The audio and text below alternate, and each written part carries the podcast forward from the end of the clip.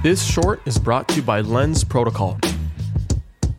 You shared a, a very common sentiment that somebody, a, a, user, a creator, a founder in Web3 goes through. I tried doing it in my traditional context. They laughed at me, they denied me. So I went and spun off and did it myself, uh, the way I sort of envisioned it.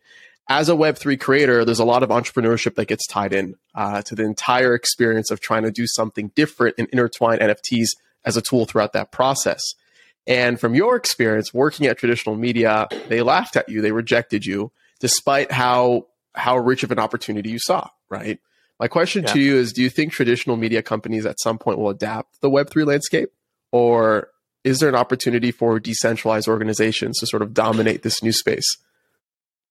I think it's really tough. I mean, I think you know, entrenched media organizations. You know, it's it's tough to change that model once you're in it. Which is why I actually wanted to quit and, and kind of start this, is because I see it as something that's extremely needed in today's age of media, right? When we talk about trust in media and the old model, right? And and as a journalist in that model, it's those are the rules of the game. And a lot of people kind of attack mainstream media for right or for wrong. Like the model is set up to sensationalize things, right? You get paid versus clicks. And so like more clicks equals more money is the general model. There's subscription models that came up after that to try and alleviate some of that incentive structure. Um, but really, at the end of the day, you're, you're still kind of defending what is true and what is not true which again I think is is one of the benefits of structuring things like this, where you have a bunch of different opinions and a community voting on a what you should cover, but then b like how you tell that narrative, right? What is true, and specifically in crypto, it's an area where there's a lot of biases and a lot of shills and a lot of people trying to pump their own projects or bags. And the way that we thought about counteracting that is just bringing in a bunch of different opinions. So there's people in our community who love Solana. There's people in the community who love Ethereum. There's all kinds of different opinions. And it's like, all right, try and figure that out. But to answer your question, I think that comes from the old model. Like the reason why none of my ideas, most of them didn't get greenlit at traditional uh, media companies is because unless it fits that narrative of will this generate revenue for us in the model of more clicks equals more money, uh, it's tough to kind of, I guess, challenge the status quo in terms of any content that would be created. And there's a lot of, you know, agendas at a lot of uh, media outlets as well. So, I mean, challenging those becomes problematic.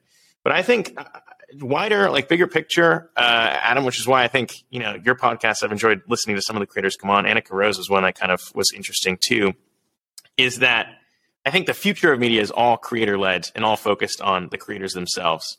And so the idea of some of these traditional media outlets maintaining some of their power in Web3 and beyond, I think wanes anyways, because it's more focused on what a creator's doing.